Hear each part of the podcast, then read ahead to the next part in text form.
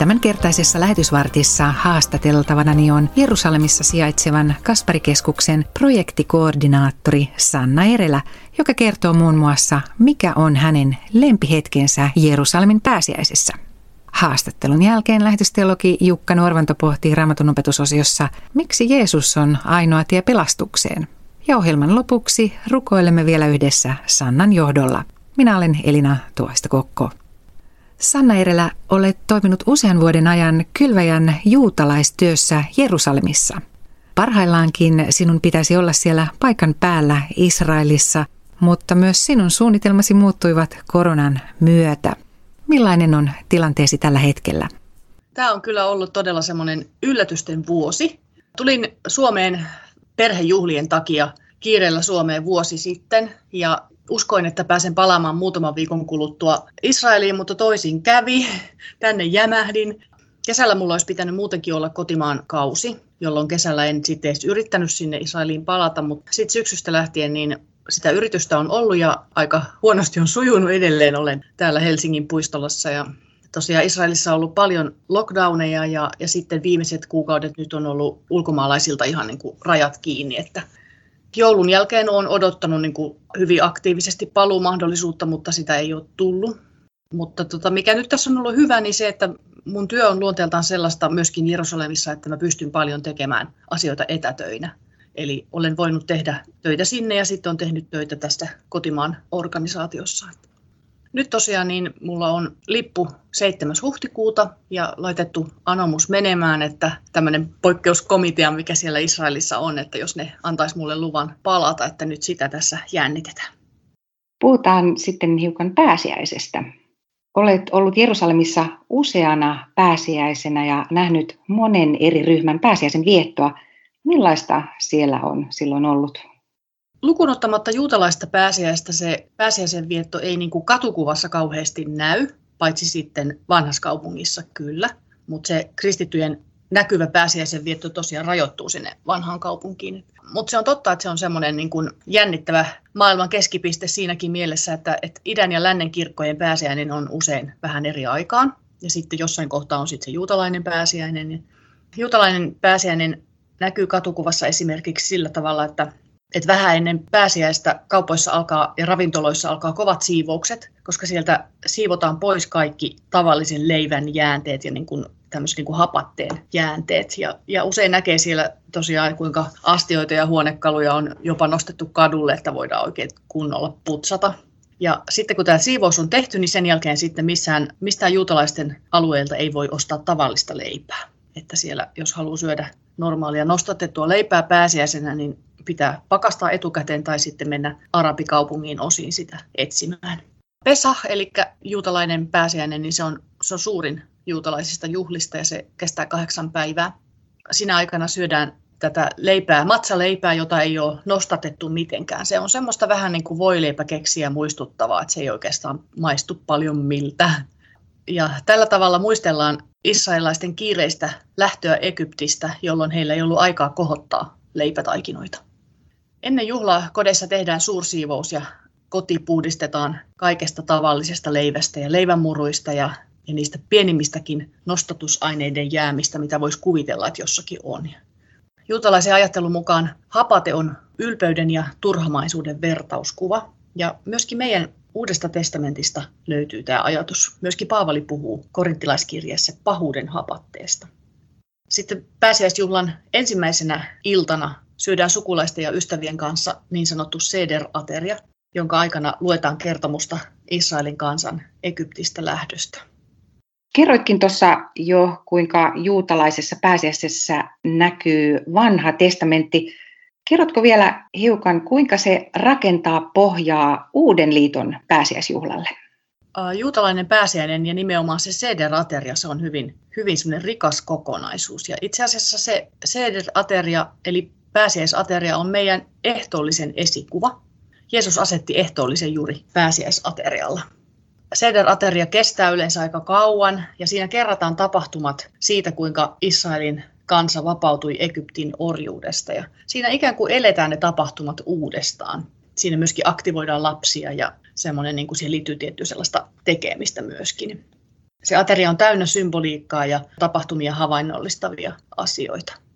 Siihen pöytään kuuluu olennaisesti tämmöinen seder-lautanen, jonka ruoka-aineet kaikki viittaa raamattuun. Siinä on esimerkiksi luu, semmoinen lihaisa luu, joka viittaa pääsiäislampaaseen, joka israelilaisten käskettiin teurastaa.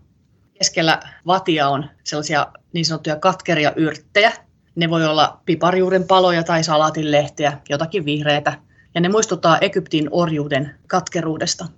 Mutta sitten Jeesuksen uskovat juutalaiset, kun ne viettää pääsiäisateriaa, niin ne näkee siinä myöskin ajatuksen synnin orjuuden katkeruudesta. Sitten siinä on semmoinen, siinä Seder lautasella on myöskin sellaista ainetta, mikä on tehty raastetusta omenasta, se on hyvän makusta, makeeta. Tehty raastetusta omenasta, pähkinästä tai mantelista. Ja se seos on niin kuin muistona muurilaastista, kun Israelin kansa rakensi Egyptin orjuudessa. Ja sitten taas nyt Uuden liiton aikana tälle on annettu semmoinen merkitys, että se kuvastaa sitä rakkauden muurilaastia, jolla Jeesuksen uskovat on liitetty yhteen. Sitten ehkä kaikista mielenkiintoisin ikivanha tapa Seder-aterialla on semmoinen, että matsaleipä piilotetaan.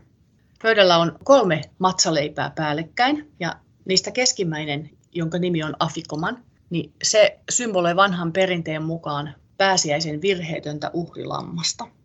Ja sitten Sederaterian alkupuoliskolla tämä keskimmäinen leipä vedetään siitä pinosta esiin ja se murrataan puoliksi. Toinen puolisko kääritään lautasliinaan ja piilotetaan ja sitten illan lopuksi lapset saa etsiä sen.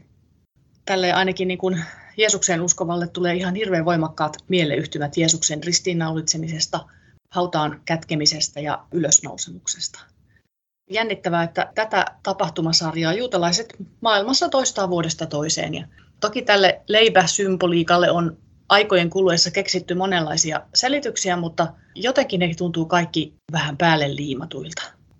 Tässä on jännittävää se, että, että monet tutkijat, myöskin juutalaiset tutkijat, pitää todennäköisenä, että tämä leivän piilottamistapa on, on saanut alkunsa Jeesukseen uskovien juutalaisten keskuudesta ja levinnyt sieltä muihinkin pääsiäispöytiin. Sitten tietysti tämä Jeesukseen liittyvä merkitys on aikojen kuluessa kadonnut niiltä, jotka eivät usko Jeesukseen. No sitten tämän aterian päätteeksi tämä afikoman, tämä leipä, syödään viimeisenä suupalan. Ja Uusi testamentti kertoo, kuinka Jeesus, kun hän oli pääsiäisaterialla ennen kärsimistään, hän jakoi afikoman leivän opetuslapsilleen. Matteuksessa sanotaan, että aterian aikana Jeesus otti leivän, siunasi, mursi ja antoi sen opetuslapsilleen sanoen, ottakaa ja syökää, tämä on minun ruumiini. Pääsiäisaterian aikana juodaan myöskin neljä viinipikaria ja, ja Uusi testamentti puhuu niistä kolmannesta, koska Jeesus pyhitti sen, kun hän asetti ehtoollisen. Sanna Erelä, pääsiäisen aikaan Israelissa on ennen koronaa päässyt aistimaan pelastushistorian keskeiset tapahtumat niiden autenttisilla paikoilla. Millaisiin tapahtumiin sinä olet siellä vuosien varrella osallistunut ja mitä ne ovat sinulle merkinneet? Pääsiäistä on kyllä hieno viettää Israelissa. Mä olen monena vuonna siellä kiirastorstaina osallistunut ensiksi ehtoollisen viettoon, se on saattanut olla Jordanian ja Pyhänmaan luterilaisessa kirkossa tai sitten anglikaanikirkossa. Ja molempien näiden kirkkojen perinteeseen kuuluu sitten tämän ehtoollis palveluksen jälkeen sieltä vanhasta kaupungista kulkue Öljymäelle. Se matkahan ei ole kovin pitkä. Eli siinä mennään kulkuessa ja, ja saatetaan laulaa siinä ja kantaa ristiä ja varsinkin tämä Jordanian ja Pyhänmaan luterilaisen kirkon kulku on hyvin suuri, siellä on paljon osallistujia, että siellä tarvitaan tosiaan sitten ihan poliiseja vahtimaan, että kaikki sujuu hyvin, vaikka siis toki ihmiset on rauhallisia, mutta se kuuluu asiaan, että sitä vartioidaan. Ja sitten tosiaan siellä Öljymäellä sitten illan jo hämärtyessä, niin siellä pidetään sitten semmoinen hartaushetki. Ja, ja se on hyvin semmoinen puhutteleva, se on ihan mun lempihetki siellä Jerusalemin pääsiäisessä. No sitten pitkäperjantai-aamuna on mahdollista aamuvirkuille kävellä Jeesuksen kärsimystie Via Dolorosaa pitkin. Pääsiäisaamuna vietetään Jumalan palveluksia eri puolilla kirkoissa, mutta sitten myöskin hyvin paljon väkeä kokoaa puutarhahaudan pääsiäisjumalan palvelukset, joista ensimmäinen on jo ihan auringon noustessa. Se on kyllä hyvin, hyvin semmoinen mieliinpainuva aika siellä. Nyt kun et pääse tänä vuonna paikan päälle, sinne Jerusalemiin, niin miten sinä aiot viettää pääsiäistä täällä Suomessa? Nyt on tietysti tämä korona, mikä tekee sen, että, että rajoituksia on kovasti. Että luulenpa, että aika menee nyt varmaan kolmisin mun äidin ja isän kanssa, joiden kanssa asun tässä samassa taloudessa. Ja Et ei paljon tässä voi niin kuin muuta ohjelmaa hirveästi tai sukutapaamisia kehittää. Mutta saattaa olla, että, että kun tänä vuonna juutalainen pääsiäinen osuu niin tämän meikäläisen hiljaisen viikon kanssa päällekkäin, niin, niin voi olla, että me kolmisin ehkä järjestetään niin kuin viime vuonnakin niin semmoinen vähän typistetty seder-ateria, eli käydään läpi niitä raamatun tapahtumia. Se on semmoinen jotenkin, tuo vähän väriä siihen pääsiäisen viettoon, kun se nyt näistä olosuhteista johtuen muuten jää vähän harmaaksi ja tasapaksuksi, niin semmoisia ajatuksia on tälle pääsiäiselle. Sanna, millaisia rukousaiheita haluaisit jättää tämän ohjelman kuuntelijoille ja lähettäjillesi? Pyytäisin, että tässä hiljaisen viikon alkaessa etenkin niin rukoilta sitä, että kun juutalaiset kaikkialla maailmassa viettää seder-ateriaa, että jotenkin se symboliikka toisi heidän mieleen myöskin Jeesuksen ja että jotenkin Jeesus voisi sen aterian ja pääsiäisen vieton kautta ilmestyä heille. Siinä haastateltavana oli Jerusalemissa sijaitsevan Kasparikeskuksen projektikoordinaattori Sanna Erelä. Ja seuraavaksi lähetysteologi Jukka Norvanon raamatun opetuksen teemana on Miksi Jeesus on ainoa tie pelastukseen? Vuorossa on opetussarjan toinen osa. Apostolien teoissa luvussa 4 ja kesä 12 ovat Pietarin sanat. Ei kukaan muu voi pelastaa kuin hän. Mitään muuta nimeä, joka meidät pelastaisi, ei ole ihmisille annettu koko taivaan kannen alla. Näillä sanoilla Pietari tietenkin tarkoitti Herraa Jeesusta. Mutta millä perusteella hän saattoi niin sanoa? Miksi Jeesus voisi olla ainoa pelastuksen tuova nimi koko taivaan kannen alla? Eikö sellainen väite ole sitä paitsi kovin suvaitsematonta? Eikö meidän pitäisi ajatella, että kaikissa uskonnoissa on lopulta sama päämäärä, vaikka keinot siihen pääsemiseen jonkin verran vaihtelevatkin? Tällaisista eri uskontoja käsittelevistä pohdinnoista on vähitellen muodostunut kuva vuoresta, jolle koitetaan kiivetä eri puolilta.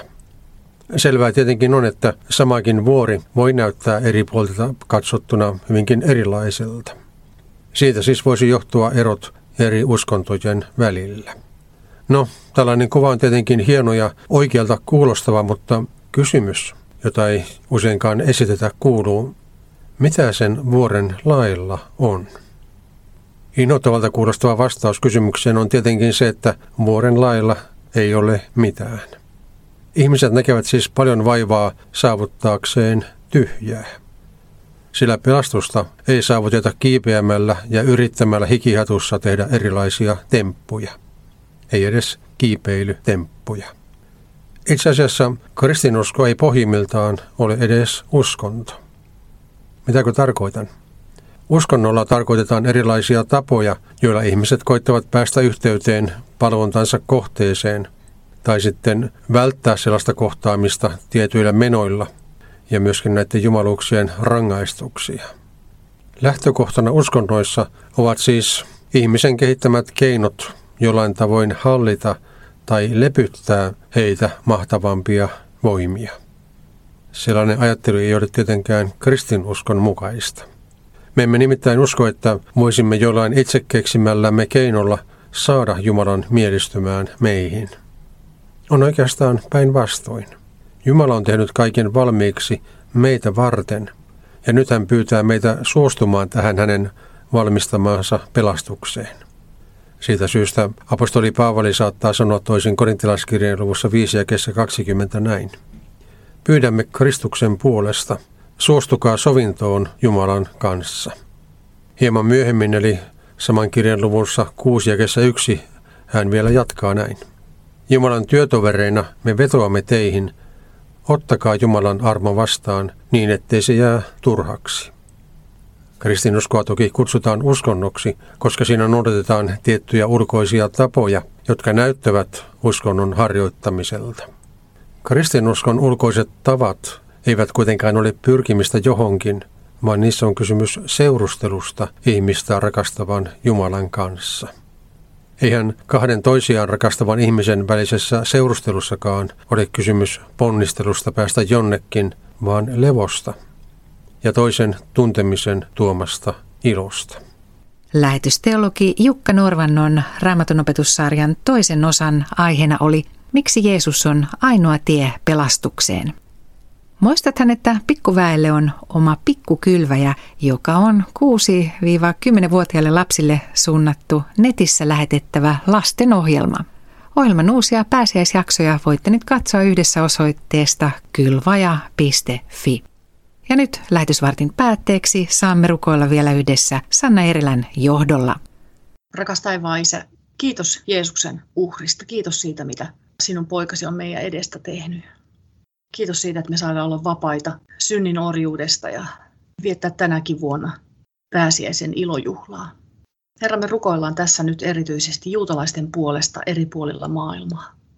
Rukoillaan sitä, että kun he viettävät seder-ateriaa, ja siinä on paljon muistutuksia myöskin Jeesus sinusta, niin, rukoillaan sitä, että jotenkin Herra, sinä voisit ilmestyä heille siinä kaiken sen keskellä. Rukoillaan Herra, että pelastat mahdollisimman monta juutalaista ihan jo tänä pääsiäisaikana. Jeesuksen nimessä, aamen. Lähtekää rauhassa ja palvelkaa Herraa ja toinen toistanne ilolla.